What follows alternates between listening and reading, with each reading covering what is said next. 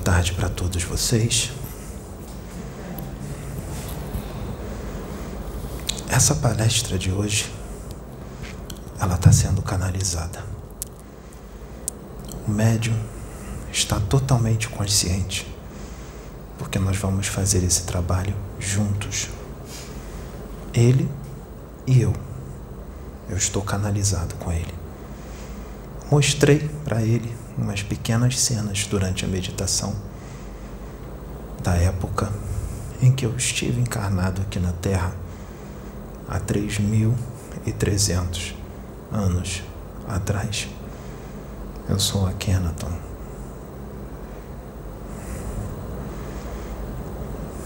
E uma das minhas tarefas foi trazer o esclarecimento da existência de um único Deus que está em tudo, está em todo o universo, nos seus átomos, nos átomos de qualquer objeto, nos átomos de qualquer animal,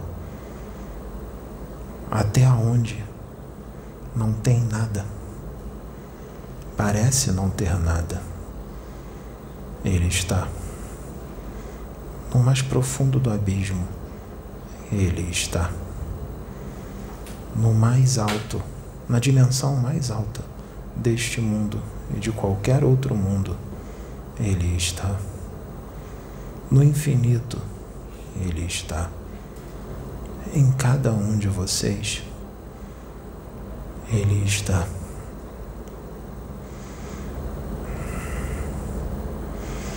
Hoje, nós vamos falar sobre um assunto, mas não será só esse assunto. Nós vamos falar sobre outros assuntos dentro desse assunto. Eu pedi que os dois estivessem aqui, porque os dois viveram na época a qual eu estava encarnado em Amarna, você e ela. E vocês eram adoradores de Atom, como são hoje. Deus, você esteve lá.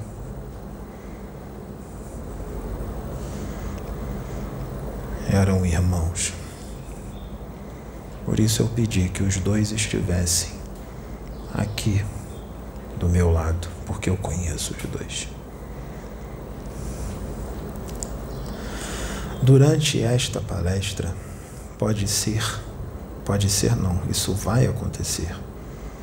O jeito dele falar vai mudar à medida que a palestra vai se desenrolando. Hoje, a luz se estabelecerá aqui.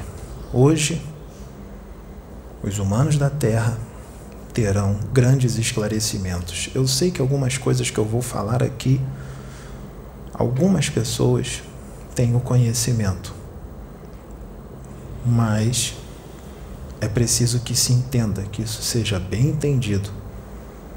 A maioria da humanidade da Terra não tem esse conhecimento. E esse conhecimento precisa ser propagado porque quem propaga serve a Atom. Propaguem nas suas redes sociais, canais do YouTube. Aqui não existe esse problema de direitos autorais e nem precisa pedir permissão nem para a Sônia, nem para o Pedro, e nem para a Sabrina, nem para ninguém se pode ou não propagar os vídeos deste canal. Eles podem ser propagados onde vocês quiserem. Façam isso. Quanto mais pessoas tiver esta informação, mais o reino de Deus se estabelece na terra.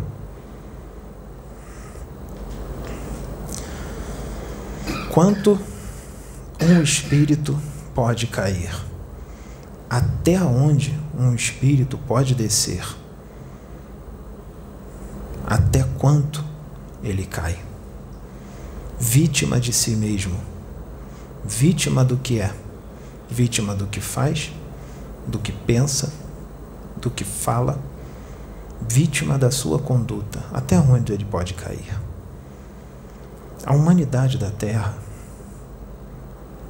nós vemos daqui o pensamento, não de todos, mas de uma grande parte da humanidade da Terra. Com relação a quem faz o mal. A humanidade, uma parcela da humanidade que se diz boa, que se diz honesta, trabalhadora, família. Será que são boas? Só porque não roubam? Só porque não se corrompem? Só porque não traficam drogas? Só porque não cometem crimes? Será que são boas? Será que sabem o que é ser bom? Eu tenho minhas dúvidas, porque uma certa parcela da humanidade, desta civilização, deste mundo, deseja a morte dos políticos corruptos, deseja a morte dos traficantes de drogas, dos assaltantes, desejam a morte. Será que isso é o certo? Será que a morte do corpo físico deles resolve o problema? Será que resolve? Ou piora? Ou deixa eles mais revoltados por terem sido assassinados? Ou quem os assassina arruma mais inimigos espirituais? Será que punir com a morte é o certo? Na minha opinião, a minha opinião, não é assim que se faz. Eles precisam ser primeiramente amados. Eles precisam ser educados. Assim se resolve. Mas como se aqui no Brasil a educação é precária? Se quem está à frente da educação os grandes não colaboram para que a educação seja eficiente. Como resolver? O trabalho começa em vocês. Vocês não podem só reclamar. Vocês têm que fazer. Se eles não fazem, façam vocês da forma que vocês acharem melhor, com sabedoria. Nada na força só com o amor, porque só o amor resolve. Só o amor. Sem ele, nada é feito. Se você deseja a morte dos políticos, você está longe de ser bom. Você não entendeu o que Jesus Cristo disse Amai a Deus sobre todas as coisas e ao próximo como a ti mesmo, independente de quem seja, independente do que eles façam, independente de quantas vezes eles erram ou cometem crimes, inclusive crimes com a sua família, inclusive crimes com você, pois se eles cometem crimes contra a sua família ou contra você, é nessa hora que você tem que amá-los ainda mais. Vocês conseguem isso? Jesus Cristo conseguia isso. Vocês acham que Jesus odiava Herodes? Vocês acham que Jesus odiava Caifás? Vocês acham que Jesus odiou Judas quando o traiu? Ou ele amava todos esses? Vocês acham que Jesus Cristo sentia ódio com relação àqueles que flagelavam a sua carne através das torturas que ele sofreu?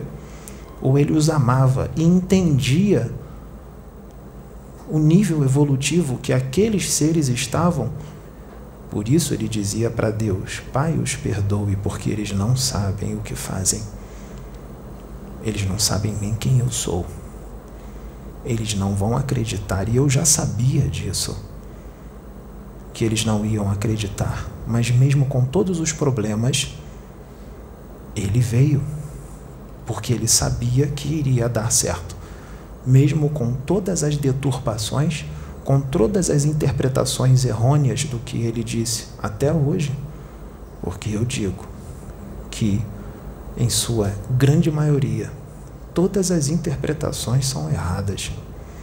Uma ou outra está certa.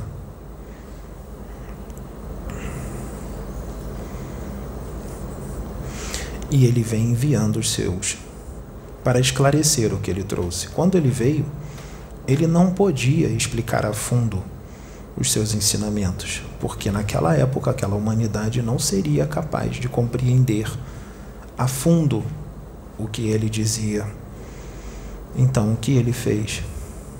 Ele disse que no futuro o Espírito Verdade explicaria, explicaria melhor. O Espírito Verdade vem sendo trazido através de muitos. Allan Kardec, Francisco Cândido Xavier, Divaldo Pereira Franco, Pedro Augusto, Sônia Ribeiro, Hélio Couto, Gilberto Rissato, estão trazendo as boas novas, são servos de Deus. E muitos outros. Eu ficaria aqui horas e horas citando nomes dos verdadeiros servos de Jesus Cristo, que estão encarnados hoje. Os verdadeiros servos de Atom. que sabem exatamente como funcionam as coisas, não tudo, porque ainda não atingiram um nível extremamente evoluído, mas entendem bastante coisa. Entendem como Deus é. Se cada um de vocês veio de dentro de Deus, são centelha divina, fazem parte do todo nasceram dele, vocês devem ser como ele. Vocês devem pensar como ele. Enquanto vocês resistirem, nada vai dar certo, nem na sua vida e nem na dos outros. E vocês se afastam dele, e a centelha adormece.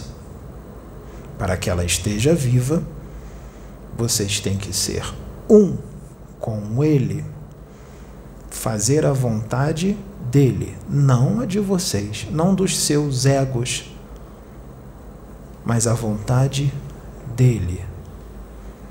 Não a sua vontade, os seus gostos, os seus quereres e as suas vontades, mas a dele. Se ele ama os políticos como filhos, porque eles também são centelha e vieram dele, vocês irão amar todos os seus políticos. Vocês não irão brigar, nem discutir, nem ofender quem pensa diferente de vocês ou quem está do lado do político oposto ao qual você acha que é o certo.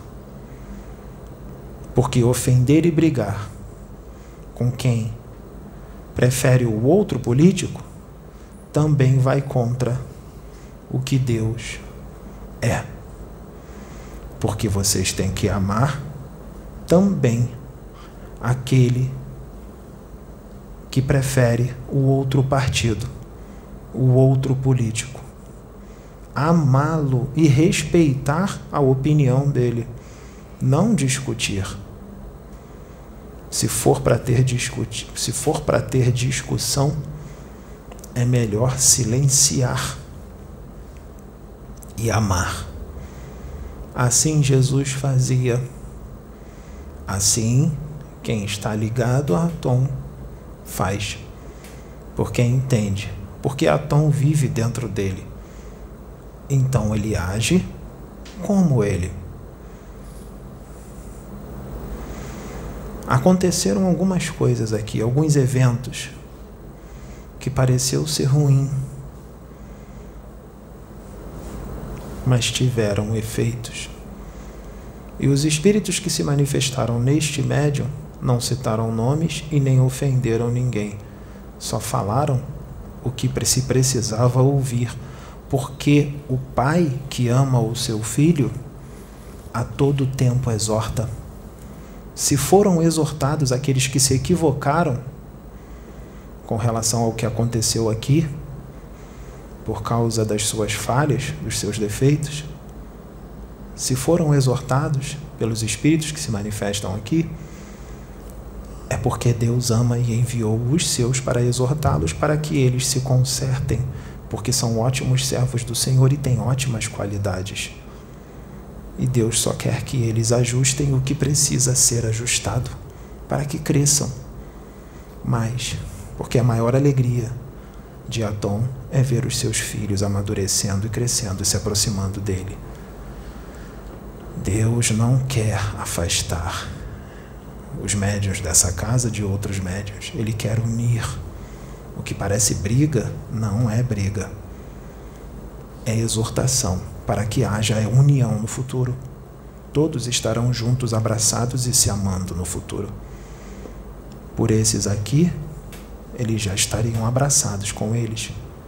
Porque o Pedro não ficou furioso e nem com desejo de vingança contra eles.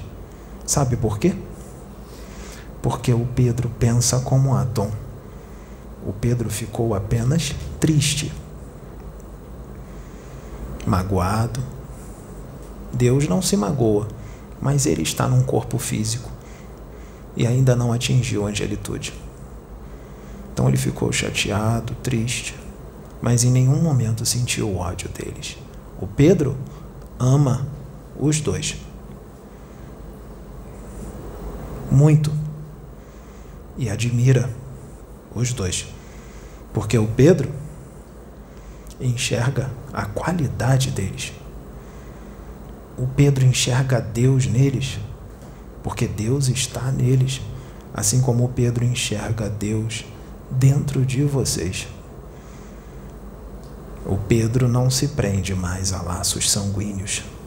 Ele ama vocês da mesma forma que ele ama a mãe consanguínea dele, o pai, o irmão e os seus outros parentes. O Pedro entende quando um parente ou um amigo desencarna e precisa ir para outro planeta. E o Pedro fica em outro planeta e sabe lá quando eles vão se encontrar de novo, porque o Pedro sabe que é necessário essas separações momentâneas para o crescimento de ambos e sabe que é necessário ter contato com outras consciências, porque isso faz parte da evolução. Por isso não se deve ter apego, se deve amar, e amar não é ter apego. É normal sentir saudade, mas a saudade deve ser saudável, não doentia, porque isso é apego. Vocês não podem ter posse de nada, porque dono das consciências dos espíritos e de todo o universo, só Deus. Nós não somos donos de nada. Então nós devemos entender como Deus age como ele é. Não odeiem os traficantes de drogas. Não odeiem os bandidos. Quem diz bandido bom é bandido morto, não pensa como Adão.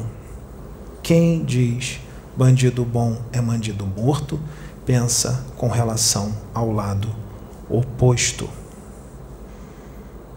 Pensa da forma do olho por olho e dente por dente. E essa não é a lei de Deus. Essa é a lei daqueles que escolheram o mal. O mal não foi feito para existir por toda a eternidade. Só o bem foi feito para existir por toda a eternidade. Só o bem prevalecerá. O mal é a ausência do bem. Apenas isso. Deus não criou o mal. Deus só criou o bem, o amor. Deus cria os espíritos simples e ignorantes e deixa-os por conta do seu livre arbítrio para escolherem se querem seguir o bem ou o mal. E mesmo que escolha o mal, Deus nunca os abandonará. Deus ama um reptiliano da mesma forma que ama Jesus Cristo. Ele não ama mais Jesus do que um reptiliano. Ele ama igual. É claro que ele fica muito feliz com aqueles que escolhem o caminho da luz e do bem, mas ele nunca deixará de amar os seus filhos, porque ele não pensa em anos, décadas, séculos, milênios, milhões, bilhões ou trilhões de anos.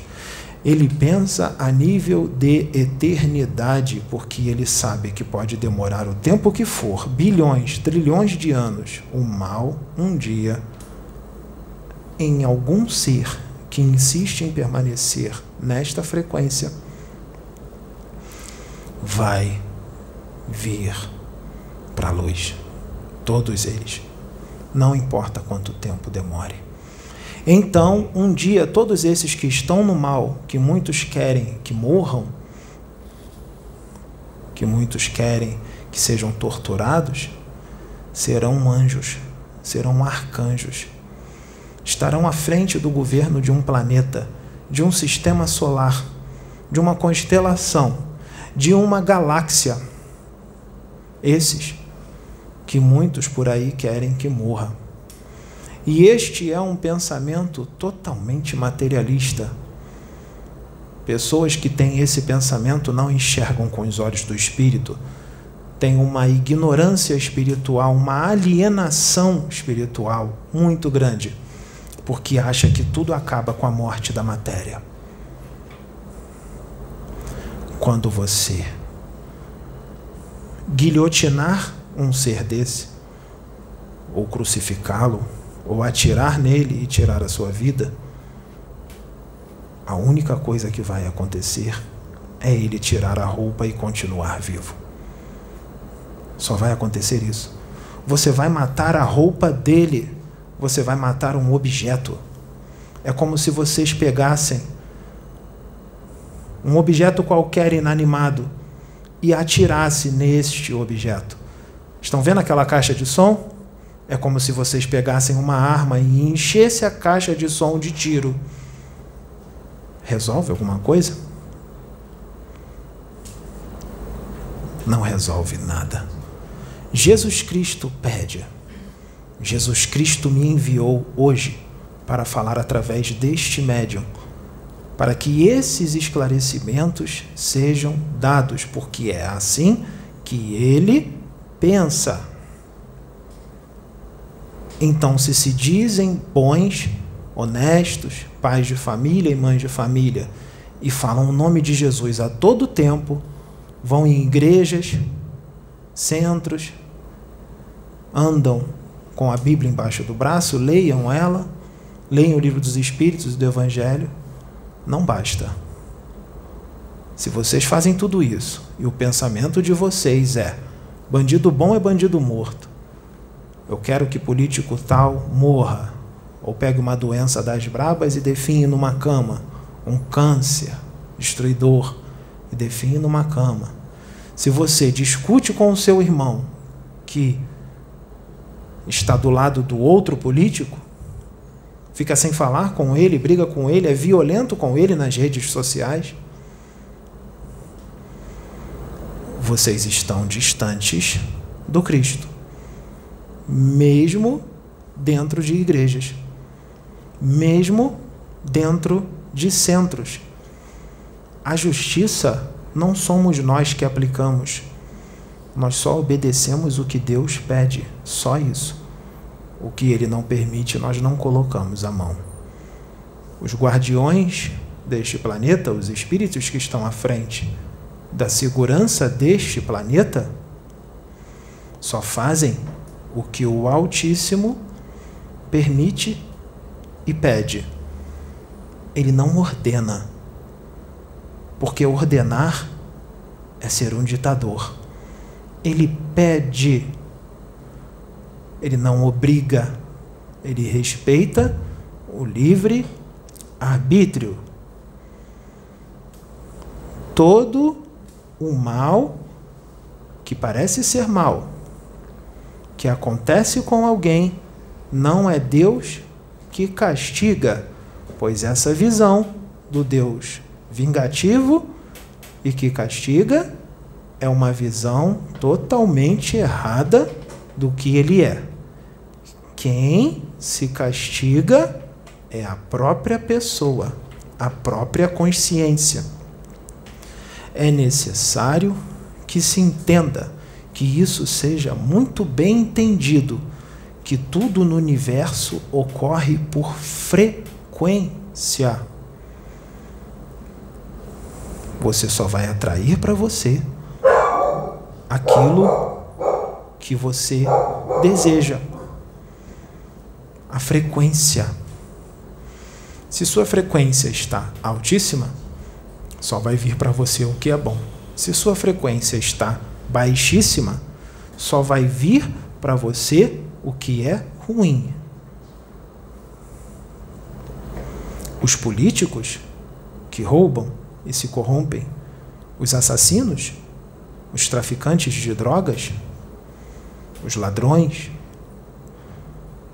os que discutem entre si e brigam por causa de política, que se dizem bons e evangelizados, os que ofendem o outro irmão que pensa diferente, ficam sem falar com o outro irmão que pensa diferente, brigam, batem no outro irmão fisicamente, brigas de torcida que se degladiam como se fossem animais, como se fossem bestas porque um torce para um time e outro para o outro.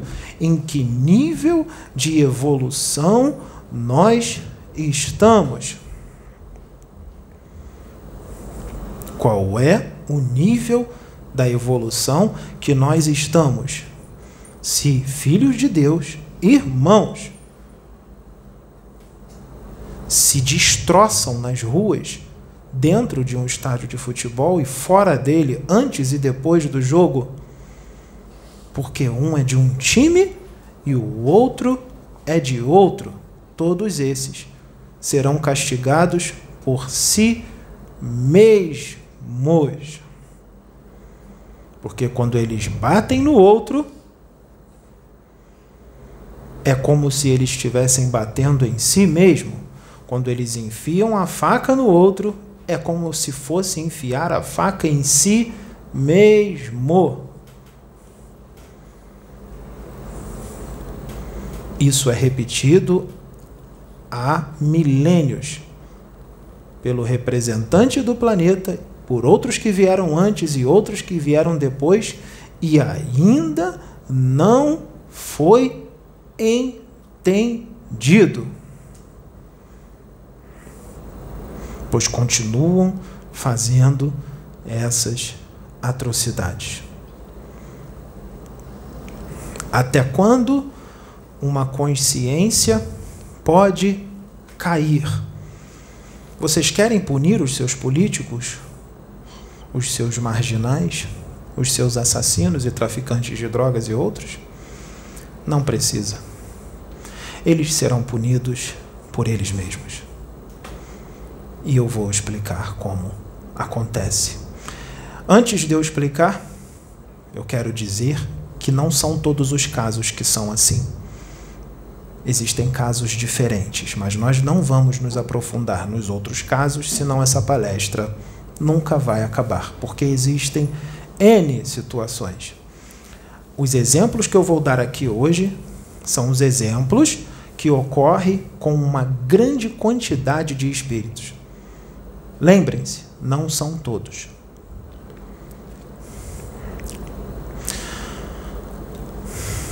Vocês têm um corpo físico? Não tem? Para aqueles que não sabem o que é perispírito, é um corpo, porque o espírito, a alma, ela precisa de um corpo para se manifestar no corpo. Porque o espírito é algo muito sutil, é pura luz. Então ele precisa de um corpo um pouco menos denso, como o perispírito, que é um corpo igual a este, só que é bem mais leve, sutil. A olho nu, de encarnados, não dá para ver. O espírito precisa desse corpo e este corpo, para se manifestar aqui, na terceira dimensão, no mundo físico, precisa de um corpo que vibra na mesma frequência desta dimensão.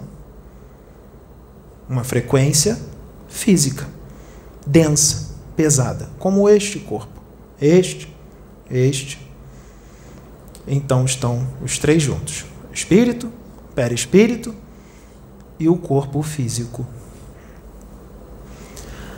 Aqueles que vibram no ódio, na raiva, na inveja, no orgulho, na soberba, dependendo da intensidade. Uns mais, outros menos, outros mais ou menos, outros muito.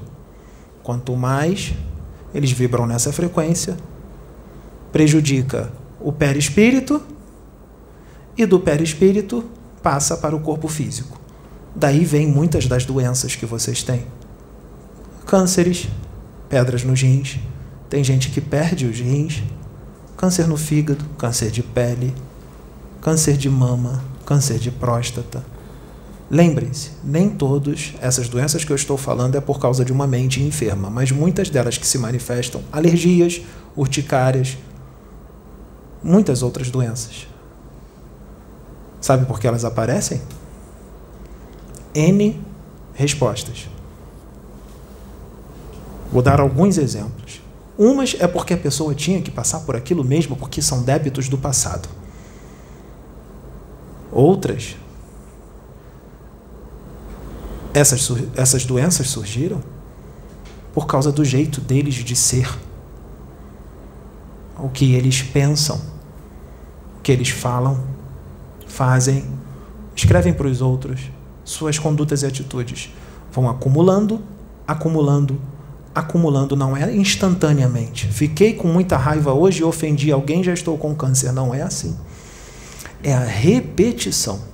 Vai criando antimatéria ao seu redor. Antimatéria, antimatéria, antimatéria, até que chega uma hora que fica insustentável e a doença do espírito se manifesta no corpo físico. E muitos pedem: Senhor, me cure muitos religiosos. Eu orei a Deus para Deus me curar. Deus não vai curar. Porque quem tem que se curar é a própria pessoa com a mudança de conduta. A mudança do interior. Do seu interior. Não adianta entrar na igreja, louvar a Deus, gritar o nome de Jesus. Louvado seja o nome do nosso Senhor Jesus Cristo. Louvado seja Deus dar conselhos bons até para as pessoas nas igrejas, ser manso nas igrejas, mas na rua, no seu dia a dia, são totalmente diferentes do que apresentam ali. Ou, quando são mansos, por dentro estão pura fúria e ódio. Não tem como mentir para Deus. E essas coisas se manifestam no corpo físico. Voltando.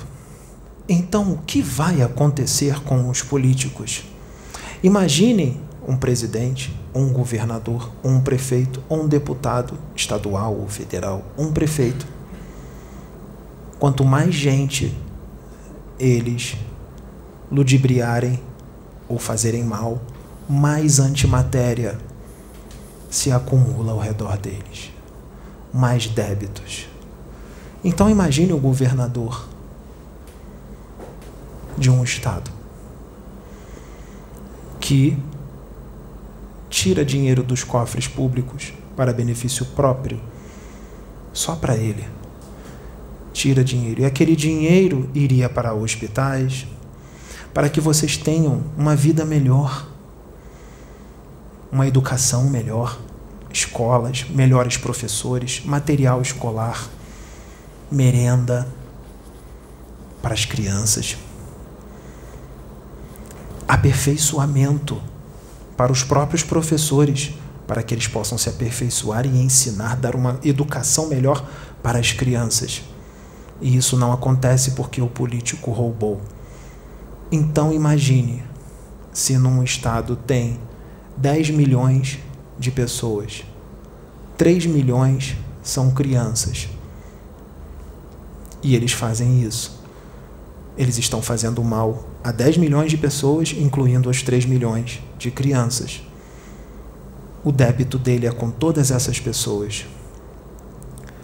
Nos hospitais, pessoas que poderiam ser atendidas com bons médicos, com uma boa aparelhagem, com remédios, com asepsia, um atendimento digno. Muitos ali não desencarnariam, não continuariam doentes, não continuariam em casa anos e anos e anos esperando numa fila gigantesca que nunca acaba para serem atendidos e acabam morrendo na fila desencarnando na fila, fora o sofrimento que eles passam todos aqueles anos. O político responde por todo o sofrimento que aquela pessoa esperou, pela morte da pessoa, pela educação das crianças que não veio, pelo aperfeiçoamento do professor que não veio. O político responde por tudo isso, porque o político que está ali, Deus permitiu que ele estivesse naquela posição se ele fosse um com Deus, ele faria tudo como Deus faria. Ele não pensaria nele, ele não roubaria o dinheiro para ele. Ele pensaria no todo. Ele teria uma mente fraterna. Então, o cara que faz isso não pensa como Deus. Pensa com relação àqueles que são da oposição. Se ele pensa com relação àqueles que são da oposição, ele está em sintonia e frequência com eles. Eletromagnetismo, você atrai para você o que você vibra. Então, os seus orientadores, quem serão? Os anjos do Senhor? Os seus orientadores serão os reptilianos. Eles serão os deuses deste político. E este político vai cometendo esses crimes.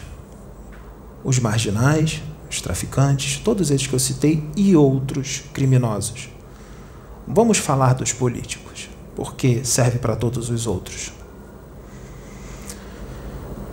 Os políticos continuam cometendo esses crimes. E a visão do, do humano da Terra extremamente materialista fala o seguinte: eles estão no bem bom, olha lá. Muito luxo, muito dinheiro.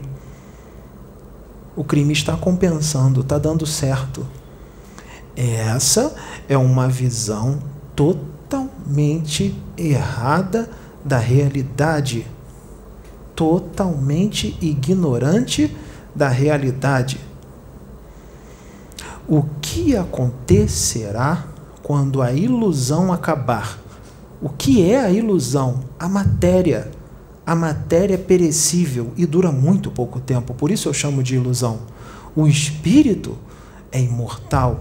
A partir do momento que ele é criado, ele passa a ser eterno. Eu sei que o eterno é aquele que nunca foi criado e nunca acabará. Mas eu estou falando desta forma para que seja compreendido.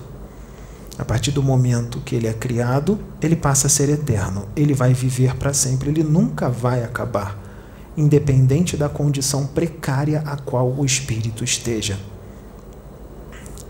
Então, o que vai acontecer com esse político quando ocorrer a morte do seu corpo? Lembrando que o corpo físico deste político, que eu citei agora, associem o político a todos os outros criminosos que eu citei e outros que vocês queiram, mas lembrem-se, cada caso é um caso, nem todas as situações são assim. Muitas são assim.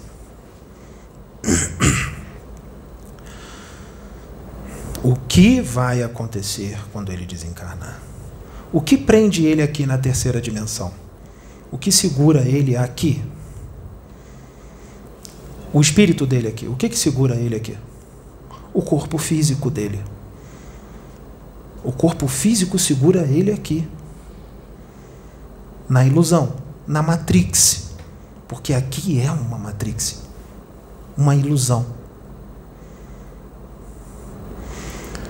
Quando o corpo físico dele morre, o que, que acontece? O eletromagnetismo age de forma muito forte. Ele não tem mais o corpo físico, ele está de posse apenas do seu corpo mental e do seu corpo astral, que são extremamente leves. Vamos falar do corpo astral, que é o perispírito. Extremamente leve, e ele será atraído muito rápido, como um raio, para a dimensão a qual ele vibra.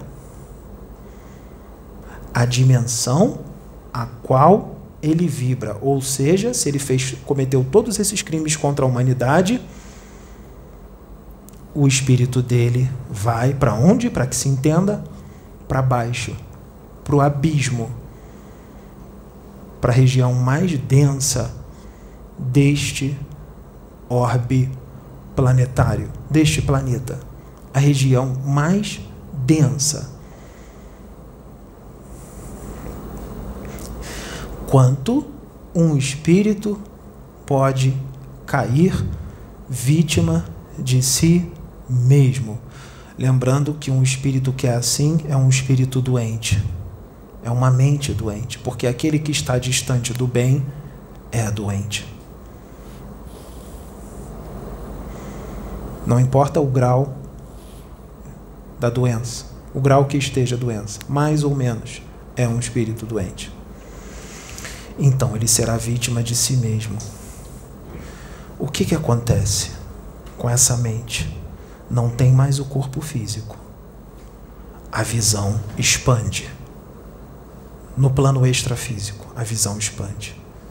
E todos os crimes que ele cometeu contra a humanidade começam a aparecer na mente dele repetidas vezes. Todos. Todas as pessoas que ele fez mal. Todos. Repetidas vezes. E ele entra num processo, numa crise interna muito forte. Ele se fecha num circuito muito forte de pensamentos e emoções, de culpa e autopunição muito fortes.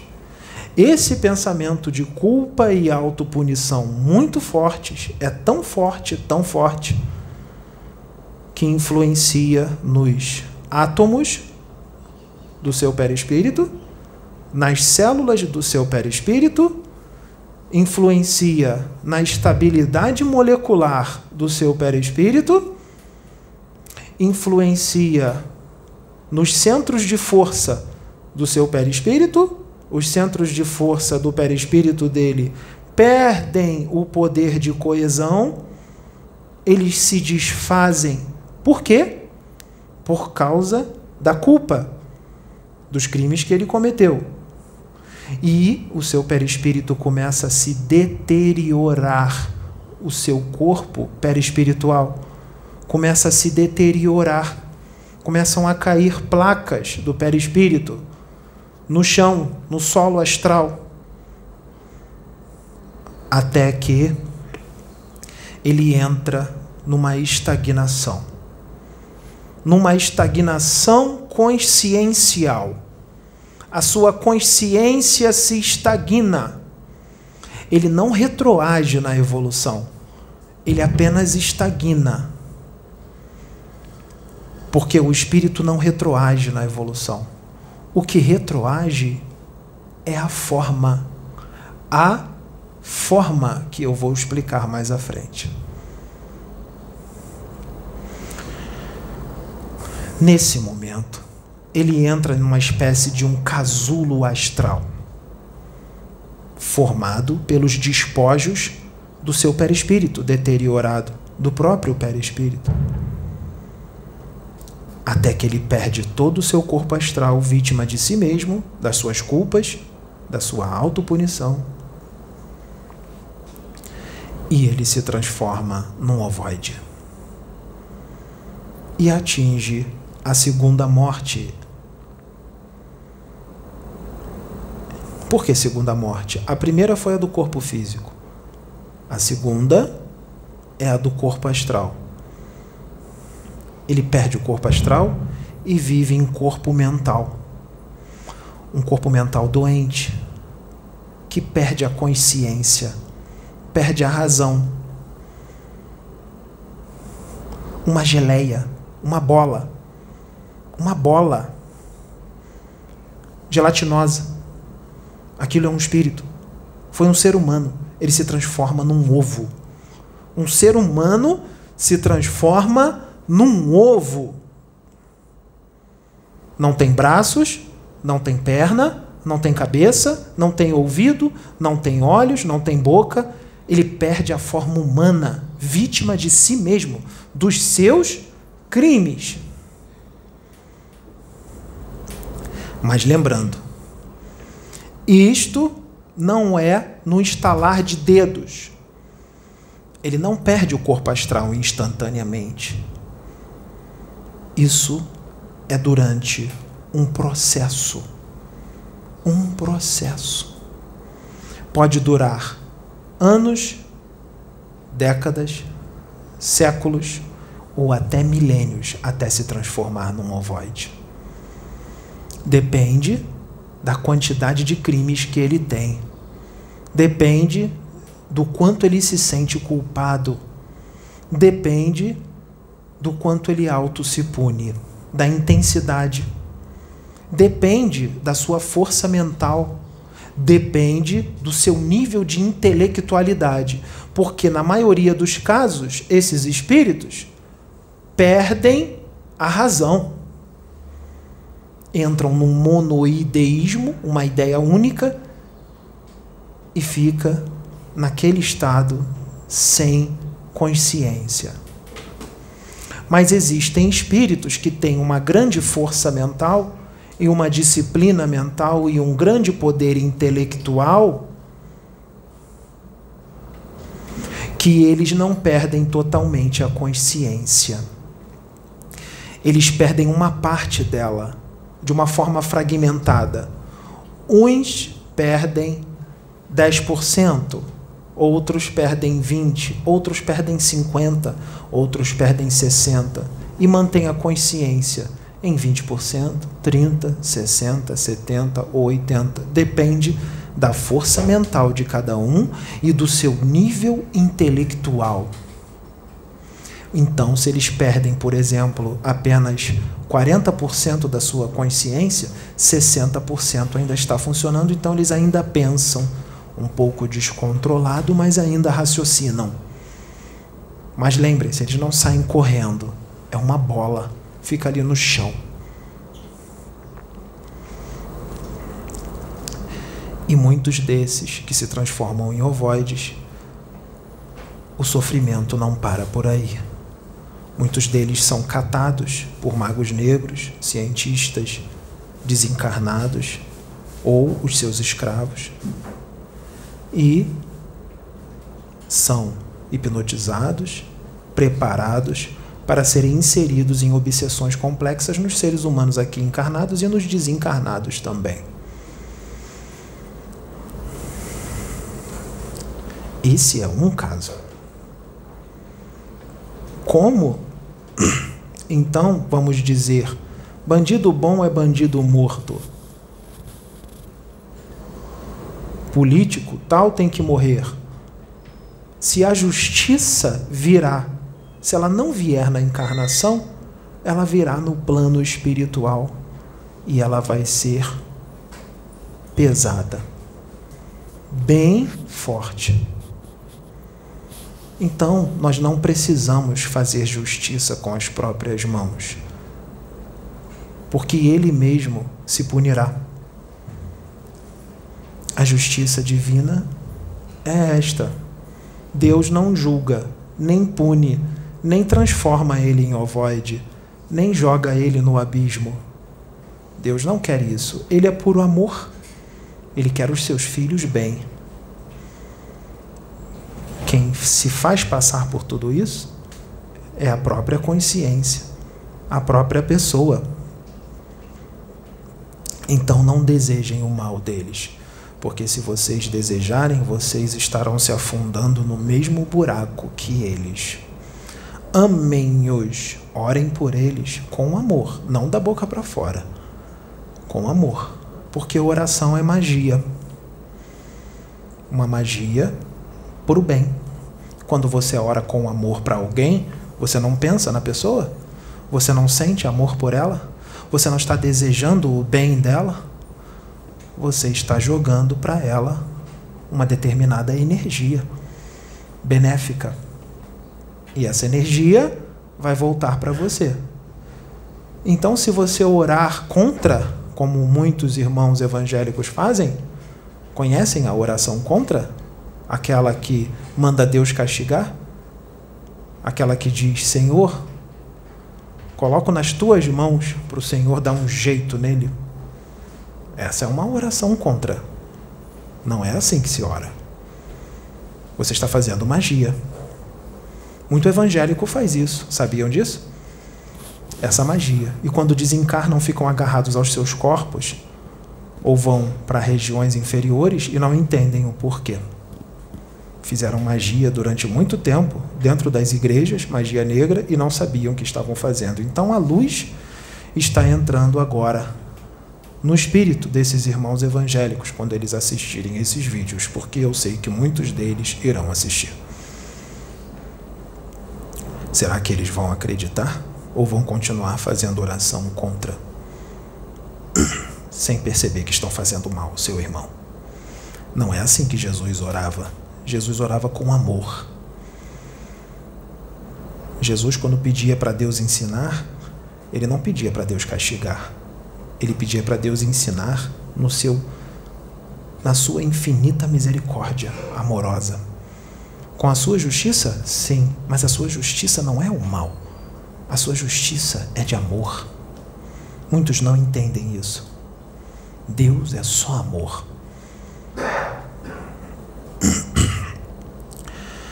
E agora? Deus ama esses políticos corruptos que se transformaram em ovoides. Deus ama os bandidos e os traficantes de droga que se transformaram em ovoides. Como nós vamos fazer para recuperar o corpo astral deles para levá-los à reencarnação?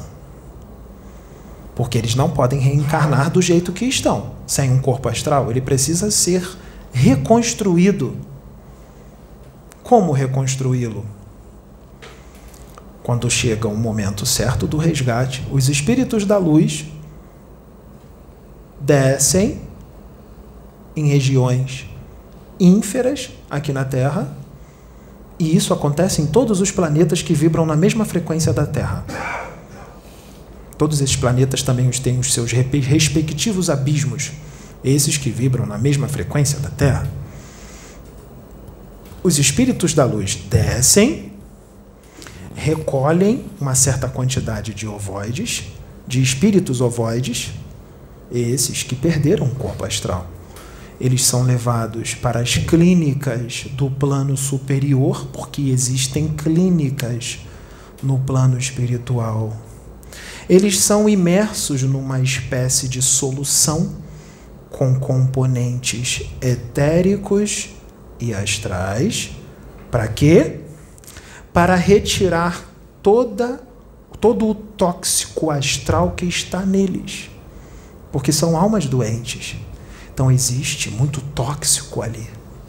Existe toda uma matéria mental extremamente tóxica criada pela própria mente doente. Ele não pode ser levado à reencarnação como está porque se ele for levado à reencarnação, como ele está com todo esse tóxico que está nele, preste bem atenção. Isso é de suma importância para o conhecimento dos médios da casa. Todo esse tóxico vai se dissolvendo nesta solução. Depois de removido todo este tóxico,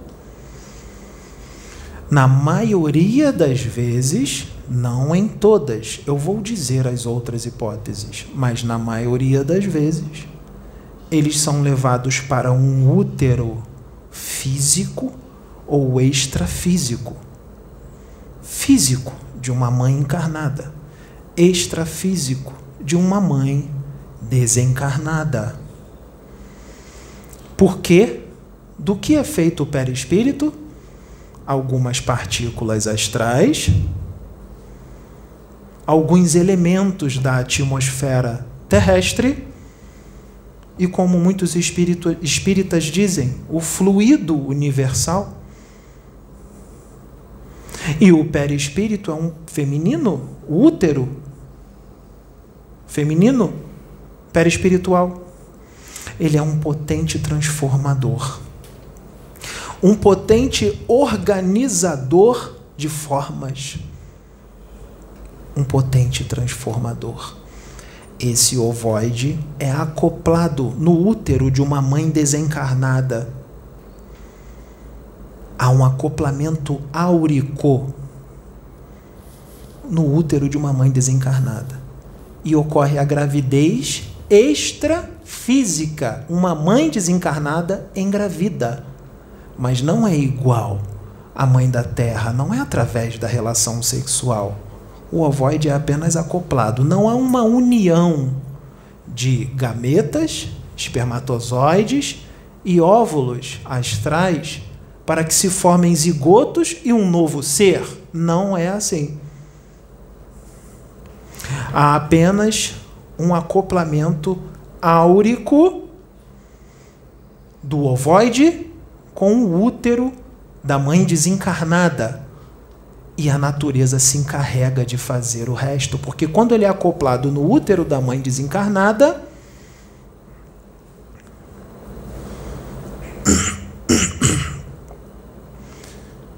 há um choque anímico e vibratório. O que é esse choque? Faz com que o ser ovoide lembre do que é ter um corpo humano isso é feito de forma automática, com o perispírito dela e os modelos mentais da mãe. Ele fica ali um tempo necessário, não necessariamente nove meses, mas pode ser nove, um pouco menos ou um pouco mais. O corpo astral é reconstruído. Os benfeitores espirituais retiram a criança já com um corpo astral. Resolveu? Tá tudo certo agora? Não resolveu, não. Só através da reencarnação numa mãe encarnada é que o processo termina. É inevitável. Não tem exceção à regra. Só reencarnando. Esse processo da mãe extrafísica é muito bom.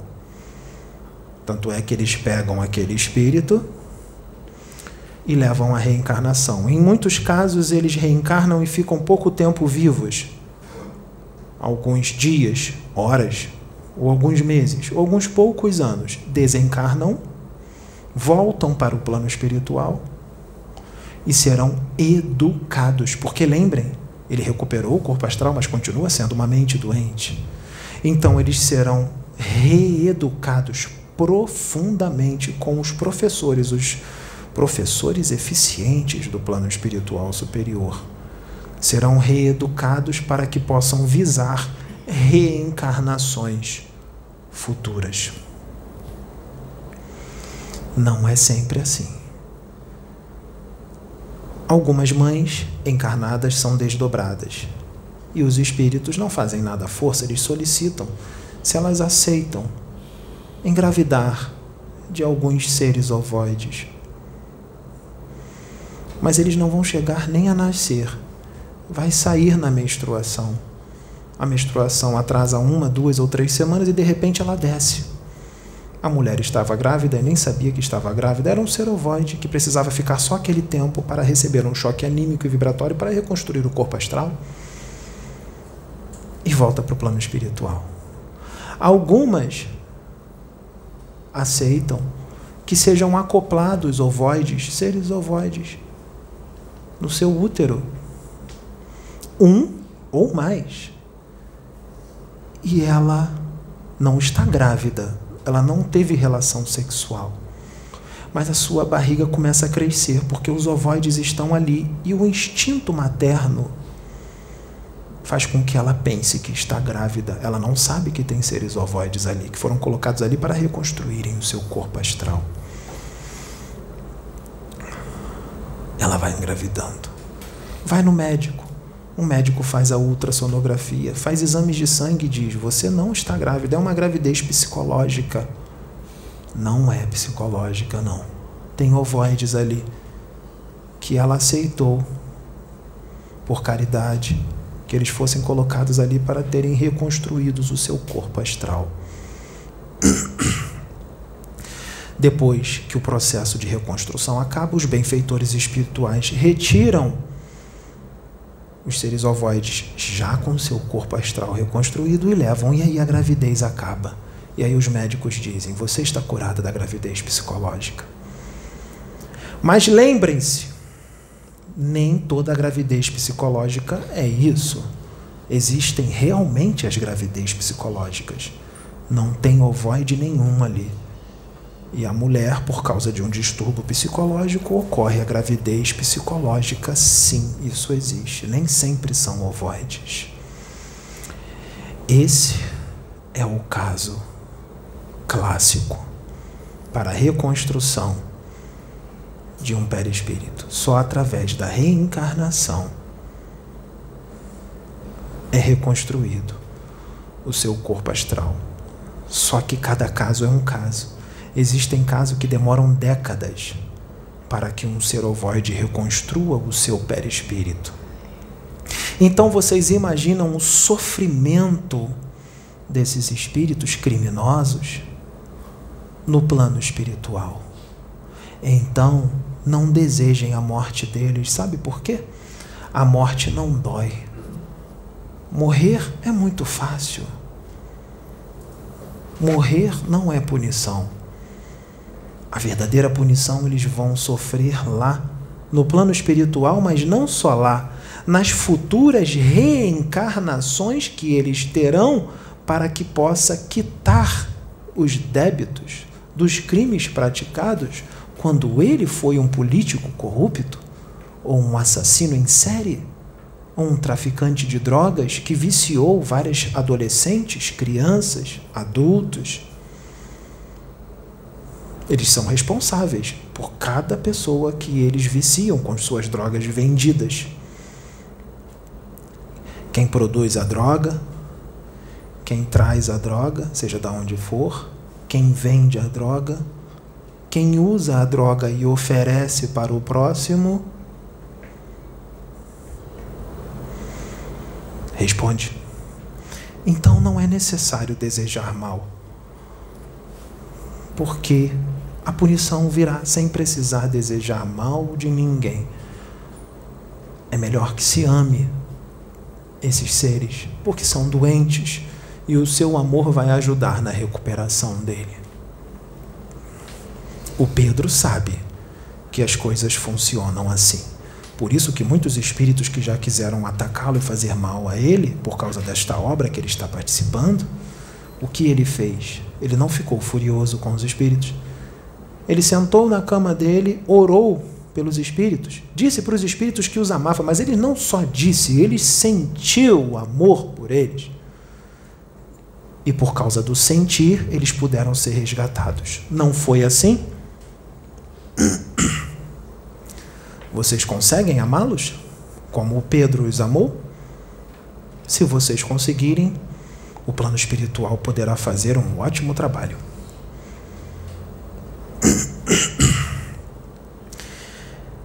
Porque o amor move o universo.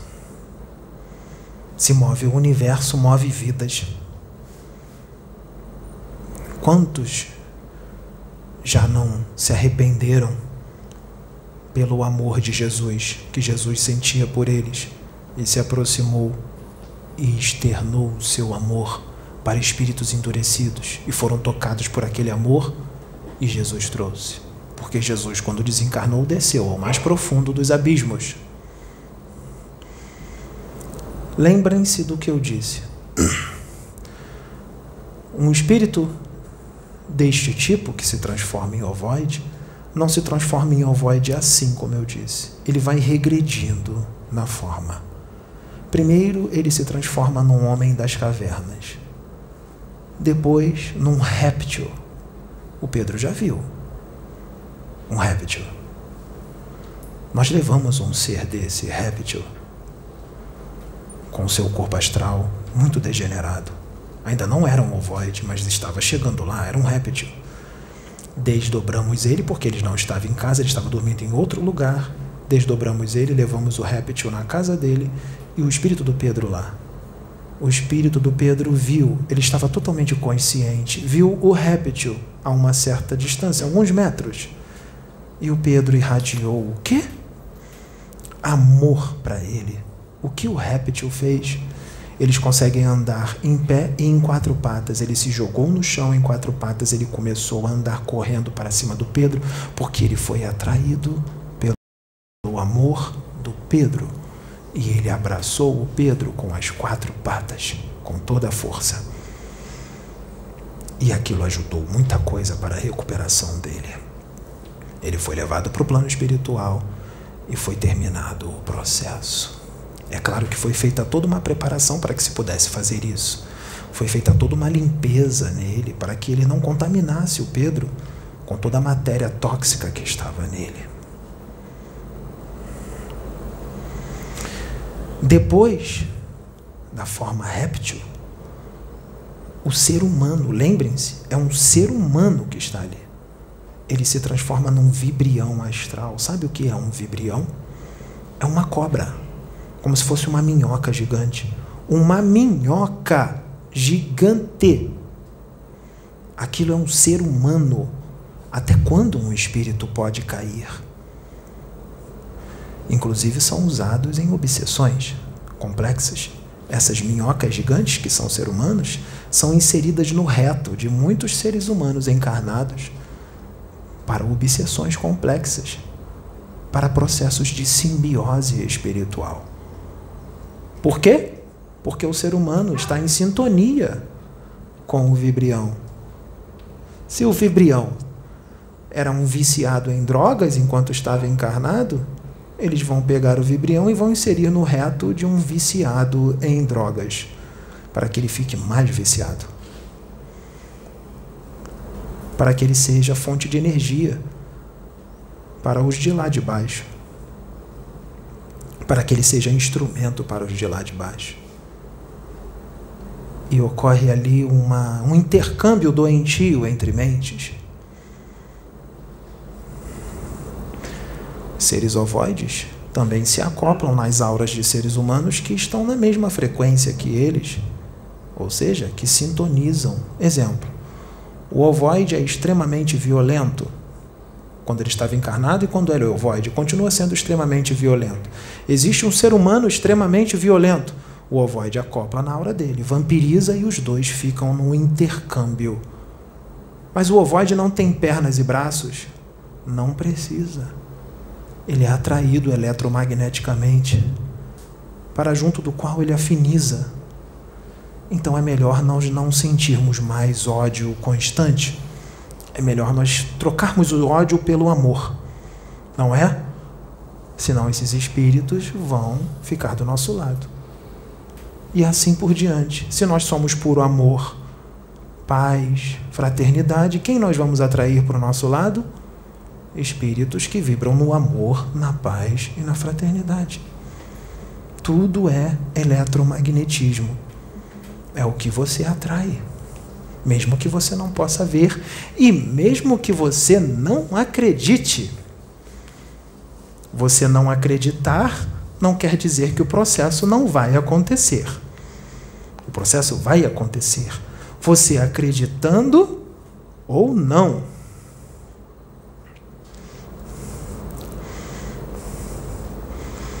Quais são as outras formas?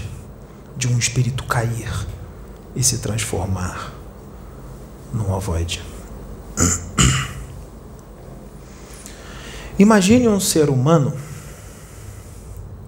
que levou uma vida totalmente selvagem, como um animal, totalmente ignorante da realidade extrafísica, de uma realidade hiperfísica, uma realidade espiritual, totalmente ignorante, alienado de uma realidade espiritual. Ele leva uma vida estritamente primitiva e totalmente material e ignorante da realidade espiritual. Ele desencarna de repente, seja por qualquer forma. Não é ruim, não tem culpas e nem autopunições para sentir. Ele é apenas primitivo ele se depara com a imensidão da realidade extrafísica. Ele se depara com a imensidão da realidade extrafísica e sente um medo atroz de tudo que está vendo. Não é feio. Em muitas situações é belo, mas ele sente um medo atroz do que está vendo. Este medo é tão forte, mas tão forte que influencia nas células do perispírito e nos átomos do perispírito.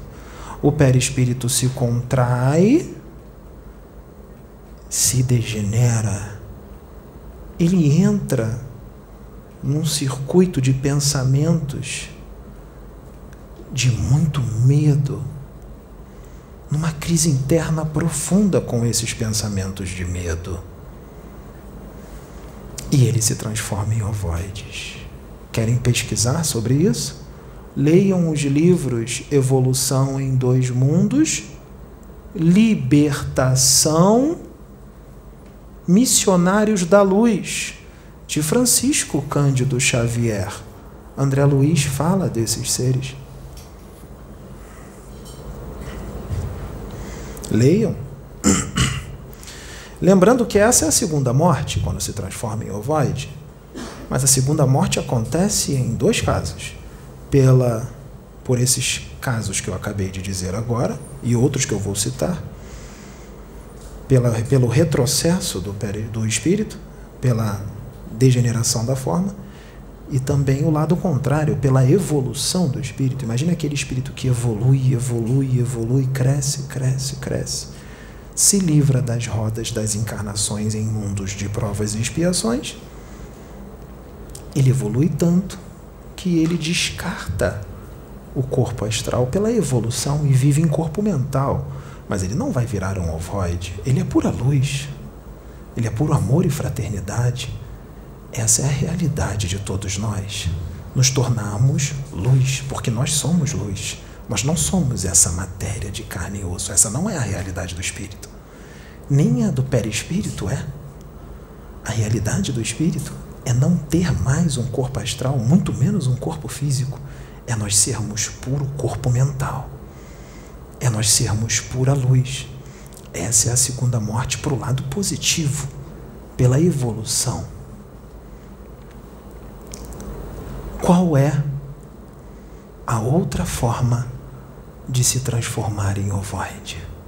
Imaginem um ser humano encarnado, extremamente vingativo. Fizeram mal a ele, ele quer se vingar. O desejo dele de vingança é muito grande. Você que quer se vingar, pense bem, porque eu sei que esse vídeo vai chegar até você.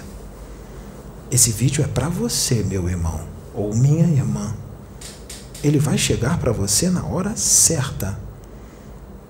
E eu sei que você está com desejo de vingança. E você não para de pensar nisso. Junto com o desejo de vingança, o que vem? A raiva, o ódio. Deus é assim? Não. Então, é uma mente doente. Ele sente vingança, vingança, o desejo de vingança muito grande. muito forte. Ele só pensa naquilo, naquela vingança. Ele não para de pensar naquilo. Ele dorme e acorda pensando em se vingar. Seja a vingança que for. Vamos supor que a morte chega para ele. O desencarne chega para ele de repente. Ele vai virar um anjo? Ele vai mudar a forma de pensar ou ele vai continuar sendo o mesmo depois que desencarna? Tem muita gente que acha que quando alguém morre, a pessoa vira anjo a pessoa vai continuar sendo quem ela é. Ela só perdeu o corpo físico. Ele vai continuar com o seu desejo de vingança. O que vai acontecer? Esse desejo de vingança muito forte também vai influenciar no seu perispírito, nos átomos, nas células, na estrutura molecular do perispírito e ele vai começar a degenerar progressivamente na forma, até se transformar um ovoide. Quando ele se transformar um ovoide, o que vai acontecer? Ele vai ser atraído por quem? Vamos supor que apareça uma outra pessoa vingativa, muito vingativa. Ele vai acoplar na aura dessa pessoa e vai se tornar um obsessor. Vai acoplar na aura dessa pessoa vingativa porque ela sintoniza com ele. Eles têm os mesmos propósitos, a vingança. Eletromagnetismo, lei da atração. O ovoide se acopla na aura daquela pessoa e o vampiriza. E há um intercâmbio mental entre os dois, uma troca de sentimentos e pensamentos. E se torna um obsessor. E para reconstruir o corpo astral dele é o mesmo processo qual eu citei anteriormente. Imaginem agora outra situação. Imaginem espíritos do abismo que têm um conhecimento profundo, porque eles têm grande força da mente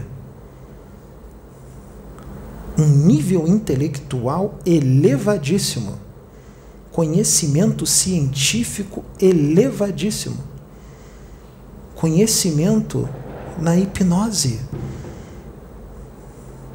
Magos negros, chefes de legião dos dragões, os próprios dragões.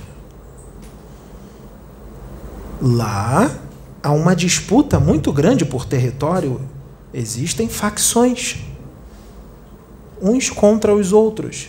Imagine que numa luta entre uma facção e outra, um mago negro muito poderoso consegue aprisionar um inimigo da outra facção. Ele o aprisiona. Como punição, o que ele faz?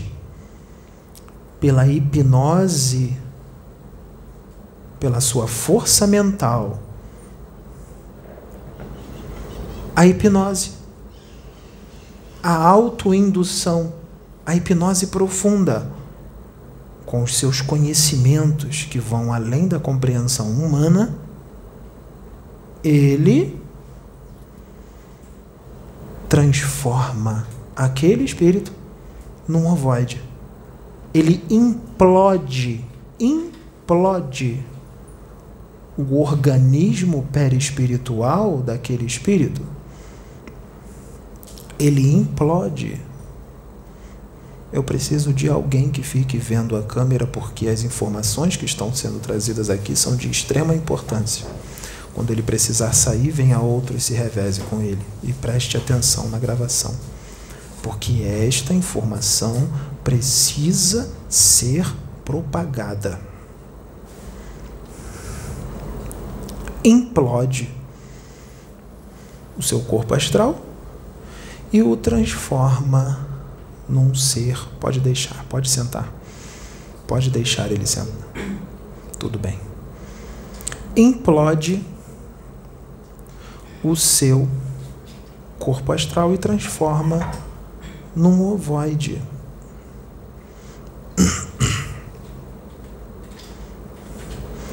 Existem seres no astral inferior como eu disse, um conhecimento muito grande, um poder mental exacerbado, uma força mental exacerbada.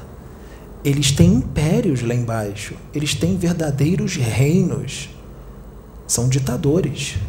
Eles querem perder esse poder?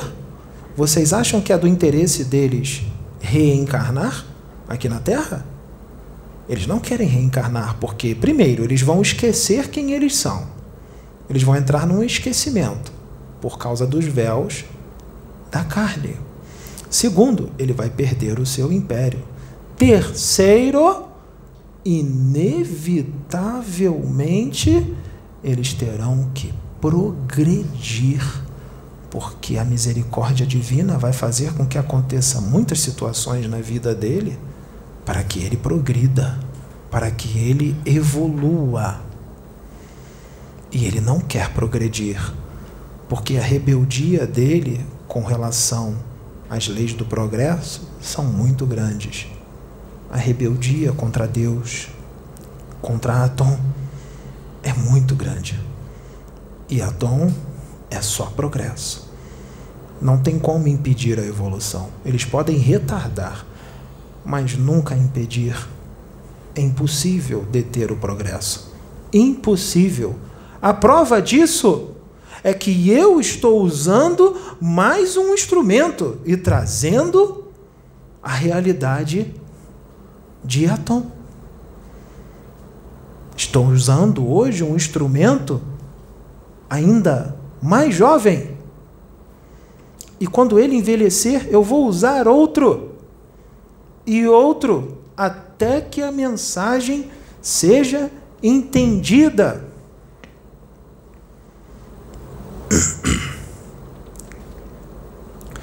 A luz sempre vence.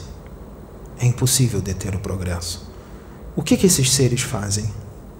Eles querem retardar a encarnação. Existe uma energia no centro do planeta Terra, uma energia telúrica e magnética, que chega a um determinado momento em que o espírito que está na erraticidade precisa reencarnar. É lei da natureza, é lei do progresso. Reencarnação é progresso. E essa energia empurra os seus espíritos para um útero materno. Eles são puxados por um útero materno.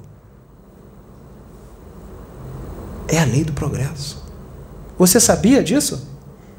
Então guarde bem na sua cabeça, na sua mente. Chega uma hora que essa energia do centro da Terra empurra aquele espírito que está retardando, resistindo à encarnação para um útero materno de uma mãe encarnada. É claro, ela vai ter tido relações sexuais com o seu namorado ou marido e ele será atraído. Tudo feito na mais perfeita ordem divina. Não é qualquer mulher, é uma mulher selecionada por Deus. Tudo é feito na mais perfeita ordem. Mas ele luta contra essa força. Como? Com a mente. A mente deles é muito forte. Eles criam campos de contenção ao redor de si mesmo, de estabilidade molecular do seu perispírito, para manter a estabilidade molecular do seu perispírito, para manter a coesão dos centros de força e das matrizes perispirituais. Ele faz isso com a mente, por um longo tempo. Depende, depende da força de cada espírito. Uns conseguem mais tempo, outros menos, mas não indeterminadamente. Chega uma hora que ele não consegue mais resistir. E ele mesmo pede para reencarnar. E os espíritos da luz os levam à reencarnação. Eles pedem para reencarnar porque eles não querem se transformar em ovoides. Existem outros que têm ainda mais conhecimento do que esses e mais força mental do que esses. O que eles fazem? Eles perdem o corpo astral. Mas antes de perder o corpo astral, pelo conhecimento deles, sabe o que eles fazem? Eu sei que o que eu vou falar agora vai causar uma grande confusão para aqueles que se dizem os detentores da verdade. Aqueles que se dizem detentores de todo o conhecimento do universo. Mas é o que ocorre. Esses espíritos que têm grande força mental, como os dragões, os dragões, o dragão, o dragão, ele sequestra um duplo etérico de um ser humano encarnado. Sequestra o duplo, prepara o duplo com todo o seu conhecimento. E ele molda um corpo do jeito que ele quer. Um corpo astral, a partir de duplos etéricos roubados de seres humanos encarnados. E ele sai do seu corpo astral degenerado, ele desdobra o seu corpo mental e mergulha neste corpo artificial que ele fez com duplos etérico, com duplo etérico roubado de um ser humano encarnado. E ele vive neste corpo astral artificial criado por ele. Está tudo bem? Não. Ele continua tendo grandes problemas na sua mente, mas ele resiste. E ele consegue isso por muito mais tempo do que um mago negro. A resposta está lá. Eles estão lá até hoje. Eles não. Ele e a outra. E os outros seis estão lá? Os outros seis dragões, são sete, eles estão lá? Será que eles estão?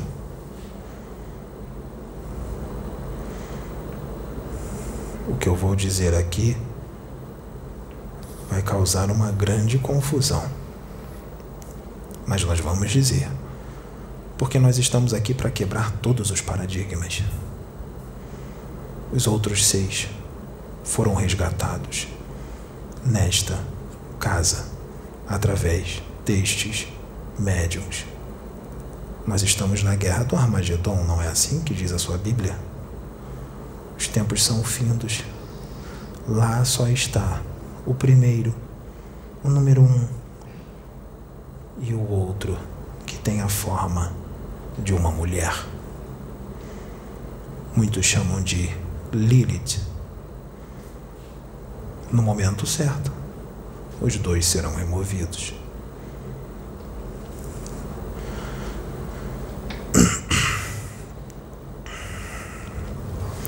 Porque é que toda vez que a humanidade deste planeta precisa dar um salto, existe uma grande resistência, uma grande confusão inclusive por aqueles que se dizem de mente expandida, que se dizem universalistas, que se dizem que estão abertos para todo conhecimento novo que o universo traz. Por que, que coisas especiais só tem que acontecer com gente famosa e que já tem todo um tempo de trabalho, que já tem tantos livros psicografados, que já tem tantas incorporações ou canalizações com espíritos de alta hierarquia. Por que, que tem que ser assim? Por que, que não pode ser com alguém desconhecido? Com alguém que não tem livros psicografados, alguém que chegou agora, alguém que ninguém conhecia. Quem é ele? De onde ele veio? Quem é este Zé Ninguém? Adivinhem como foi com Jesus? Foi a mesma coisa. Adivinhem como foi com Francisco Cândido Xavier? A mesma coisa. Tem que penar, penar, tomar muita bofetada, ser judiado fisicamente, em palavras, para que as coisas vão acontecendo até ele se estabelecer. E muitas vezes ele só é reconhecido depois da morte. Aí é reconhecido, ele vira um mártir. Por que, que nesta civilização tem que ser sempre assim? Estão fazendo a mesma coisa, porque aqui acontece muito, tudo de diferente de tudo que foi ensinado nas doutrinas. E vai acontecer muito mais, nós estamos só no começo. E aqueles que se dizem com a mente aberta para o conhecimento novo que vem do universo, o que eles fazem? Esses próprios atacam o Pedro, a Sônia, a Sabrina, este trabalho, mostrando que eles não estão tão abertos assim, agindo da mesma forma que muitos agiram, inclusive eles próprios, lá atrás, em várias épocas. A história se repete. E ele ainda vai tomar muita pancada. Esse rapaz vai tomar muita pancada. E a espiritualidade vai permitir, porque ele veio preparado para tomar essa coça em prol da humanidade, em prol do progresso. Vai dar certo. A coça é necessária, assim como a crucificação foi tragada pela vitória, a morte foi tragada pela vitória do Cristo. As torturas, a crucificação foi tragada pela vitória.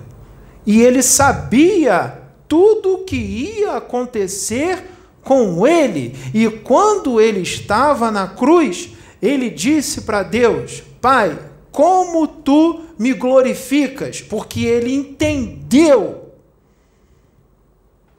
que através da tortura e da crucificação a mensagem seria muito mais expandida para o mundo. E ele não reclamou não existe isso de pai, porque tu me abandonaste, porque ele era um com o todo. Quem é um com o todo não reclama, só agradece. Ele agradece, agradece, agradece e agradece, porque o que ali parecia ser muito ruim, na verdade era muito bom, porque ia trazer um resultado maravilhoso. Mesmo com todas as interpretações errôneas mesmo com todos os problemas que nós tivemos, houve progresso. E ainda temos. A Deus não se pede nada, só se agradece. Se você quer saúde, não peça a Deus, diga: Eu sou saudável. Use esta frase, pequena frase. Eu sou. Se você quer ser rico, diga: Eu sou rico. Com 100% de convicção.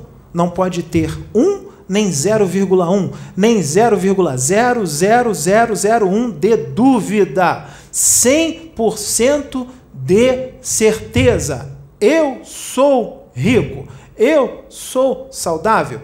Eu sou próspero. Eu sou bom. Eu sou fraterno. Eu sou a luz. Eu sou a lei. Eu sou a justiça. Eu sou um com Deus. Eu sou. Eu posso. Eu consigo eu já consegui, eu já passei naquele concurso público, eu já terminei a minha faculdade com louvor, com notas altíssimas, eu sou inteligente, eu sou perfeito, eu sou um vencedor. Eu sou luz. É assim que se deve agir, com convicção, com 100% de certeza.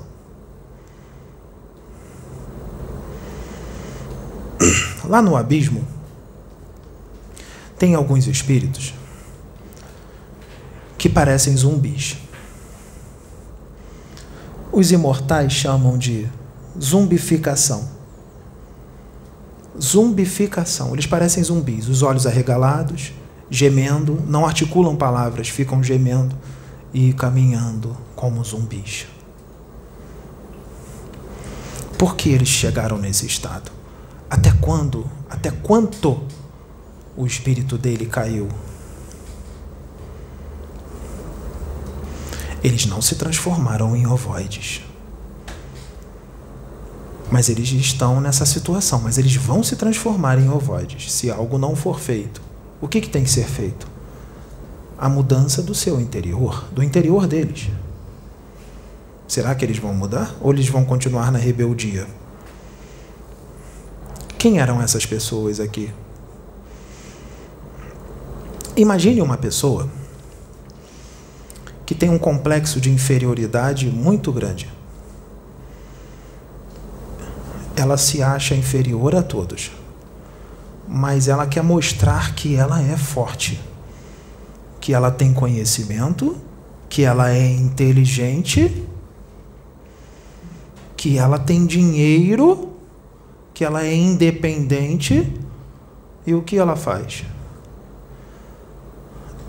Ela não é independente, ela não tem dinheiro, e se tem, é muito pouco, tem um emprego pífio, insignificante, ganha muito pouco, precisa ser sustentado pelo avô, pela avó, pelo pai ou pela mãe. Não é tão inteligente assim, tem um QI normal. Muitos livros que lê nem sabe o que está escrito, mas decora o nome do livro e do autor para dizer para as pessoas: Eu li o livro de Fulano de Tal, o livro tal de Fulano de Tal, e ele, isso, isso, isso. E também tem aquele livro que eu li de Fulano de Tal, o livro tal, e fala como se fosse uma pessoa culta. Fala de viagens que fez com o dinheiro dado pelos avós, pela mãe, pelo pai. E um pouquinho do que ele ganha, ele junta com o que ele ganha. Ele consegue fazer uma viagem ou um passeio, ou foi num restaurante com este dinheiro. Ele estufa o peito e empina o nariz. Tudo tem que ser da forma que ele quer se ele estiver numa mesa entre os seus familiares, ou alguns conhecidos, ou amigos, ou misturados, seus familiares com amigos, se alguém contrariá-lo, ele bate na mesa, entra em fúria, discute, levanta, sai, porque foram contrários a ele. Ele é puro ódio. Ele é rebelde. Ele é invejoso um ser humano difícil, cheio de convicções, incrédulo. Às vezes lê até o livro dos Espíritos ou o Evangelho segundo o Espiritismo, mas é incrédulo. A espiritualidade dá chance para esses. Muitos desses são espíritos endividados que cometeram muitos crimes em encarnações passadas foram assassinos, torturadores, espíritos muito endividados. Reencarnam na época de hoje como médiums. Hoje eles não assassinam ninguém, porque hoje os tempos são outros. Não torturam ninguém, mas continuam sendo quem são. Continuam sendo desse jeito que eu acabei de dizer, bem rebeldes e difíceis. E muitos deles têm problemas com depressão. Da onde vem esta depressão? Ele está encarnado, ele não lembra do passado espiritual. Esta depressão, esta depressão vem por causa da culpa que ele sente com relação aos crimes que ele cometeu nas encarnações anteriores. Fora os obsessores os seus inimigos do passado desencarnados, os inimigos de vidas passadas, que ele fez mal, que ele assassinou, que ele torturou em volta dele, ansiando pelo seu desencarne para pegarem ele e torturarem ele. Querem que ele venha para a mesma dimensão a qual eles estão, para que possam escravizá-lo e torturá-lo? Então o obsediam, colocam pensamentos de suicídio na mente dele, para ele se matar. Fazem uma série de coisas. Colocam emoções, fazem com que ele fique ainda mais violento, ainda mais agressivo, mais rebelde, mais intolerante.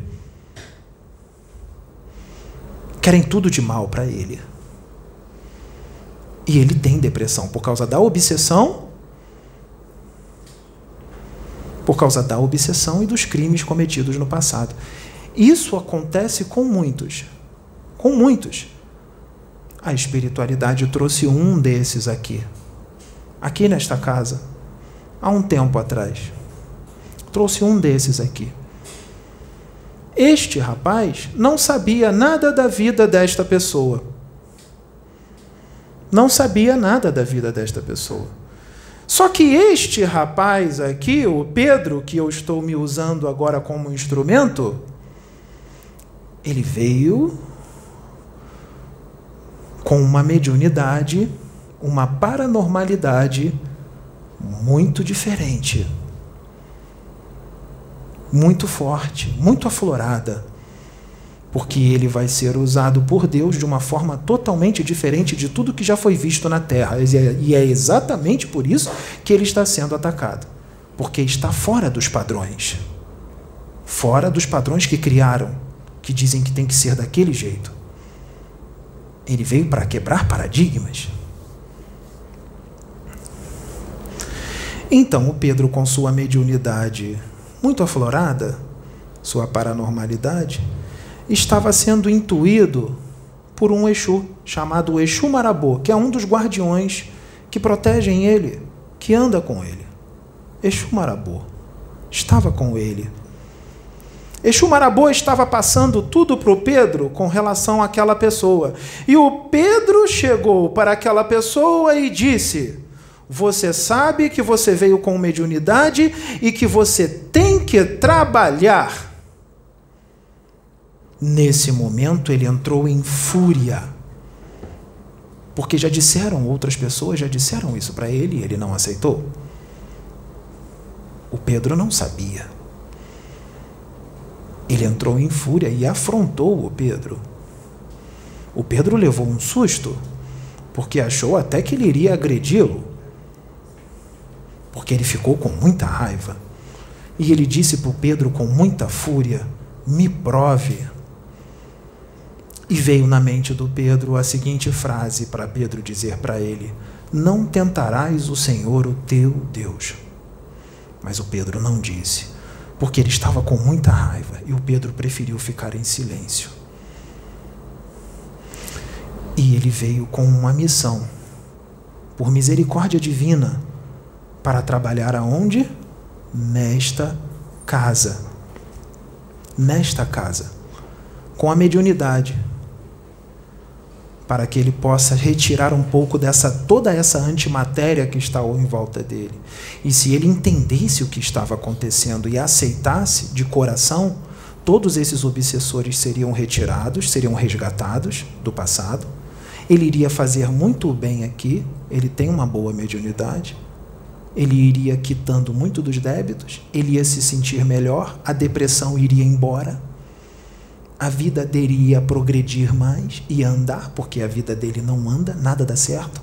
Ele não para em emprego nenhum, nada dá certo. Tudo ia dar certo. E a oportunidade foi jogada no lixo pela rebeldia, pela fúria o Pedro incorporou naquele momento Exu Marabô. Exu Marabô não veio para agredi-lo e nem maltratá-lo. Exu Marabô veio para convidá-lo para trabalhar aqui. E ele nem deixou o Exu Marabô falar. Ele disse: Agora eu vou embora. O Exu Marabou, incorporado no Pedro, olhou para ele e disse: Vai com Deus. Vá com Deus, meu irmão. Porque o Exu Marabou entendeu que naquele momento ele tinha feito uma escolha. E o Exu Marabou é um servo de Deus e ele não ia forçar o rapaz a nada. E foi embora. E nunca mais entrou aqui. O que pode acontecer com uma pessoa assim? Após o desencarne, não há mais o corpo físico.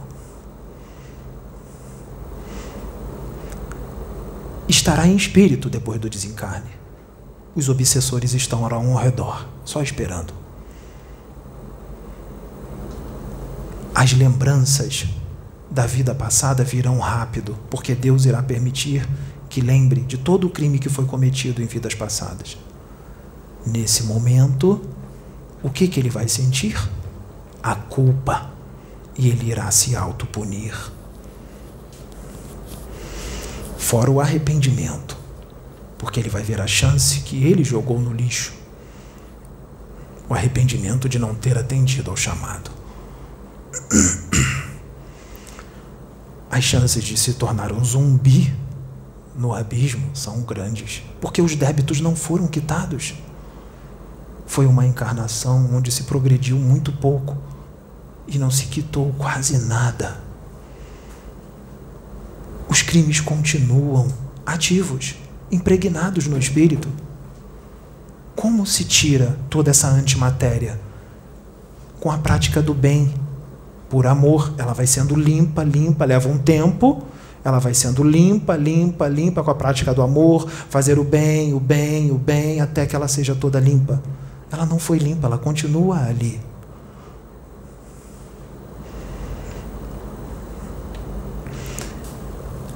É um espírito rebelde, assim como muitos outros que estão lá. O zumbi vai andando. Ele não perdeu totalmente a consciência. Ele presencia a degeneração progressiva do seu corpo astral. Ele presencia. Ele entra em desespero com relação ao que acontece a ele. Como seria a forma dele se livrar disso? Mudando o seu interior, o arrependimento sincero e a mudança de frequência. Será que ele consegue isso? Mudar assim rápido? A sua rebeldia jogar de lado, o seu orgulho de lado, o seu ódio de lado, a sua raiva. Não. Ele não faz nenhum esforço para mudar. Ele continua o mesmo. Então ele continua degenerando. Até que ele cai no chão, no solo astral, lá no abismo. Ele cai no solo astral. Ele se retorce todo no chão, geme, se contorce, se estertora até que ele sucumbe, perde todo o seu corpo astral e se transforma num ser ovoide, uma forma mental inferior. Esse é o destino de muitos. Mas é só isso? Não. Leiam o livro O Abismo, de Ranieri. Leiam o espírito Orcos, eu conheço Orcos, leva Ranieri quando ele estava encarnado aqui na Terra, quando Ranieri estava encarnado aqui na Terra. Ele desdobra Ranieri e leva Ranieri no abismo. Antes de levar Ranieri no abismo, ele leva Ranieri no universo. E o planeta Terra vai se distanciando. Ele leva Ranieri a uma distância de 325 mil quilômetros da Terra. E Ranieri vê a Terra junto com orcos do universo como espíritos livres. É claro que Ranieri não estava totalmente livre, mas estava bem desprendido da matéria.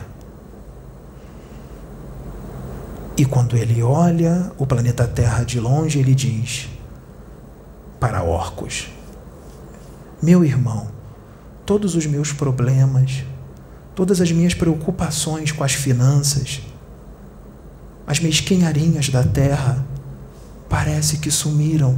tudo se tornou tão insignificante diante da imensidão do universo infinito. E é exatamente isso que muitos sentem quando desencarnam e se distanciam da Terra e digam: Como eu fui um idiota! Eu dei tanta importância ao dinheiro, tanta importância a isto material, aquilo, aquilo outro, discuti com Fulano, briguei com Cicrano. E olha, é só um ponto azul no universo. Diante dessa imensidão, todas as minhas preocupações materiais se tornam nada. Vocês perdem muito tempo com besteira. Vocês não são habitantes de um mundo. Vocês são seres do universo. Vocês pertencem ao universo infinito. Vocês vivem mudando de casa. Lembra do descarte do corpo astral pela evolução e nós nos tornamos luz? Nós não habitaremos mais planetas. Nós habitaremos todo o universo. Esse é o nosso final. É a nossa realidade. Habitar o universo, não mundos. O universo é a realidade de todos nós, de todos vocês. E Orcus diz: Eu vou te levar no abismo. Ele conheceu todo o abismo, Ranieri? Tudo o que está no abismo está naquele pequeno livro? Não.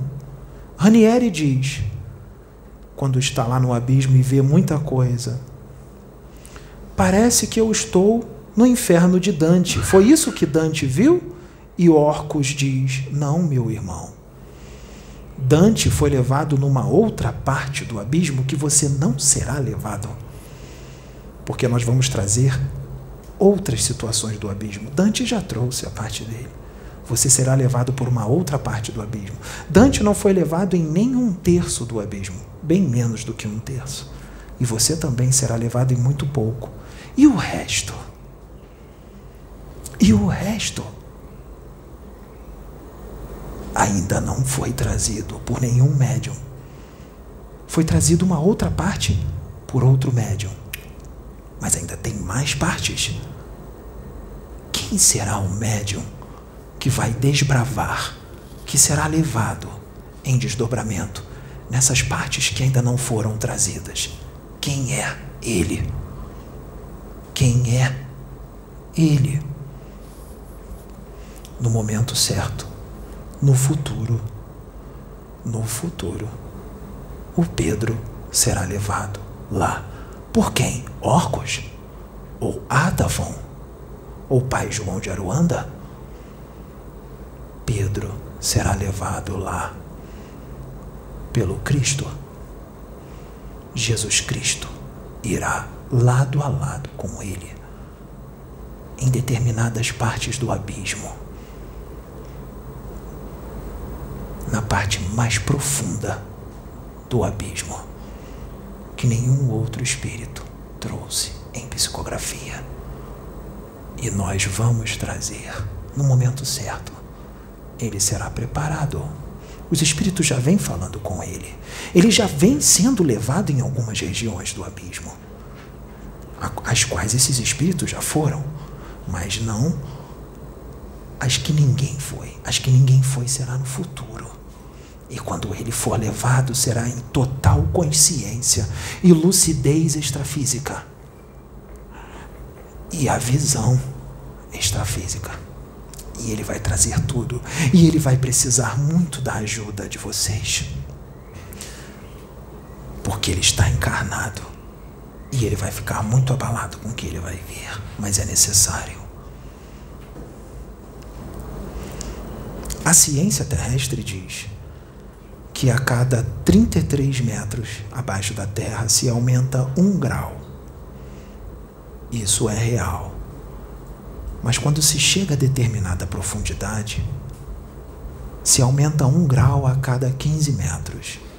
E quando se vai ainda mais profundo, se aumenta um grau a cada 7 metros e meio. E quando se vai mais profundo, se aumenta um grau com relação à metade de sete metros e meio e assim vai. A temperatura vai aumentando quanto mais se desce. Ranieri foi levado no abismo. Quando um espírito degenera, é só a forma de homem das cavernas, réptil, vibrião, até chegar ao void? Não. Existem espíritos. Está lá no livro, leiam. O Abismo de Ranieri.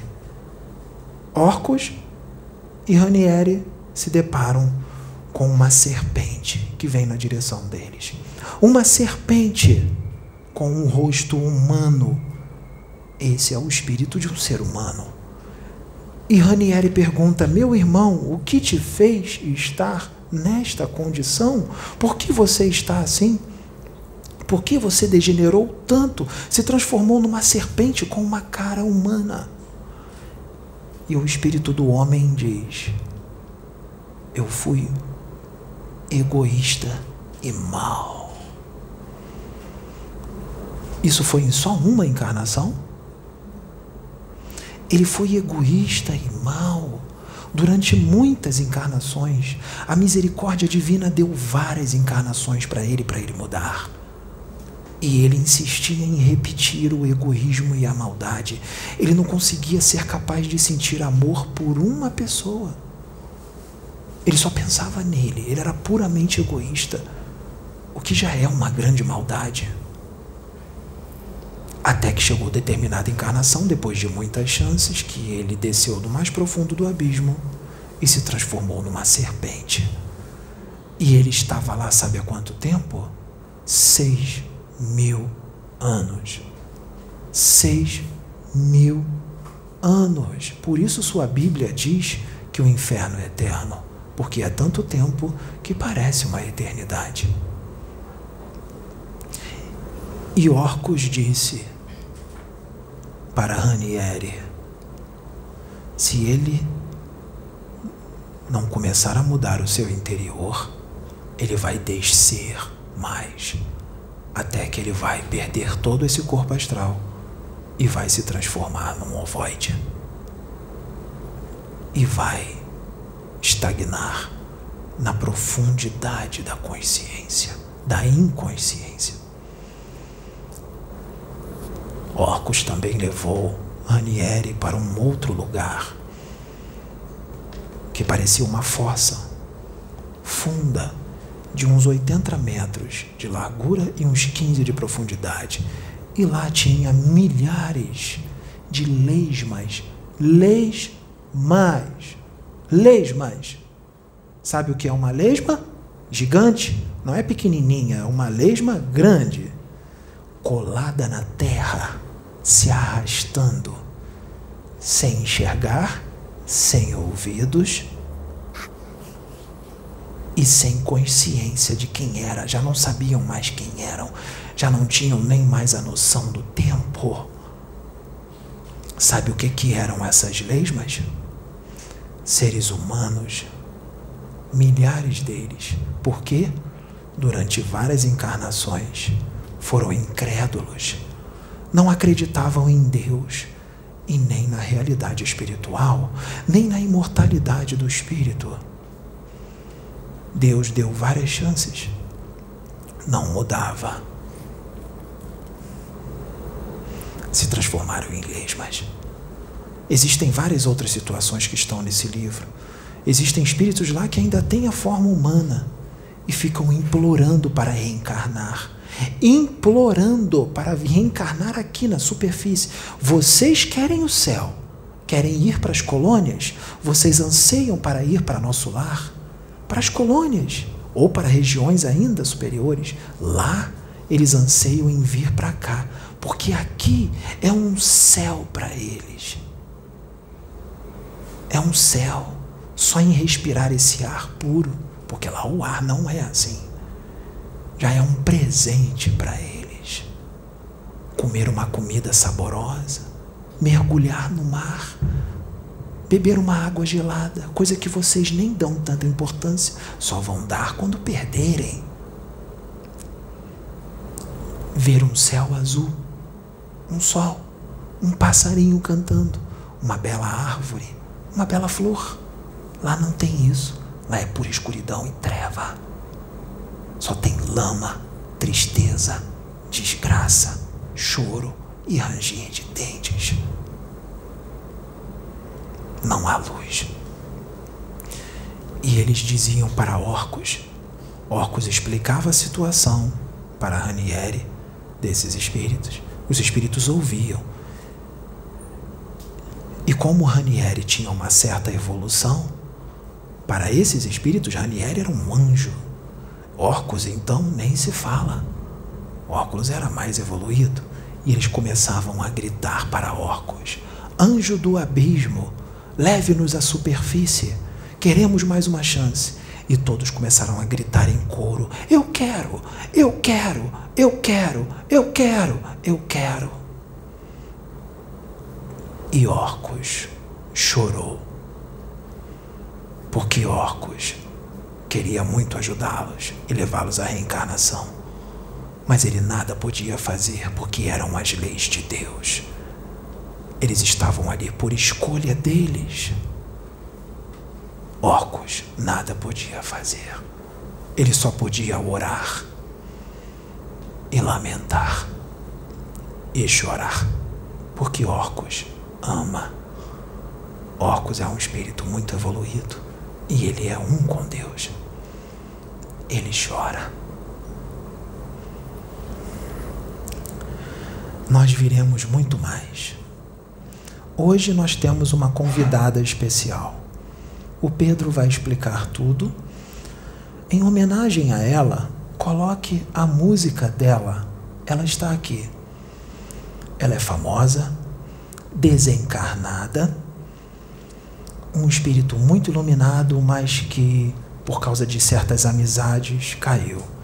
Mas nós não podemos julgá-la e nem condená-la por um erro, porque ela veio para trazer amor através da música e ela trouxe. Ela está aqui. Ela foi resgatada pelos espíritos da plataforma de oração. Ela está aqui. Em homenagem a ela, coloque a música dela. Ela não agora. Ela está assistindo toda a reunião desde o início. Ela está do seu lado direto. Ela está amando ficar do seu lado. Ela gosta de orar, porque ela era evangélica no país dela. E ela está orando junto contigo. Assim como ela gostou muito do Pedro e gostou muito da Sabrina. E ela está maravilhada com tudo que ela está vendo aqui na contraparte astral da casa, que vocês, encarnados, não podem ver. Será que. Registre tudo e guarde. Registre tudo e guarde. Caso isso vá a público, será que será aceito? Ou será que será mais uma mistificação deste charlatão, deste mistificador, deste, como foi dito, uh, mistificador salafrário? Não é isso? Uh, será que será uma mistificação? Antes de você colocar a música dela, você grave. E o Pedro vai contar como foi a experiência dele com ela ontem. Depois que o Pedro contar, você coloque a música dela, porque ela está aqui, muito feliz. E eu a conheço. É um espírito que é puro amor. Puro amor. Aqui ela foi informada, porque não é da cultura dela, ela foi informada que ela é uma filha de Oxum, do Oxum, porque ela é puro amor e luz. Ela é puro amor e luz. E ela veio para trazer isso através da música e ela trouxe. Até hoje. Mesmo ela não estando mais no plano físico, sua música entra nos corações. Muito obrigado a todos. Que a luz de Atom esteja com vocês.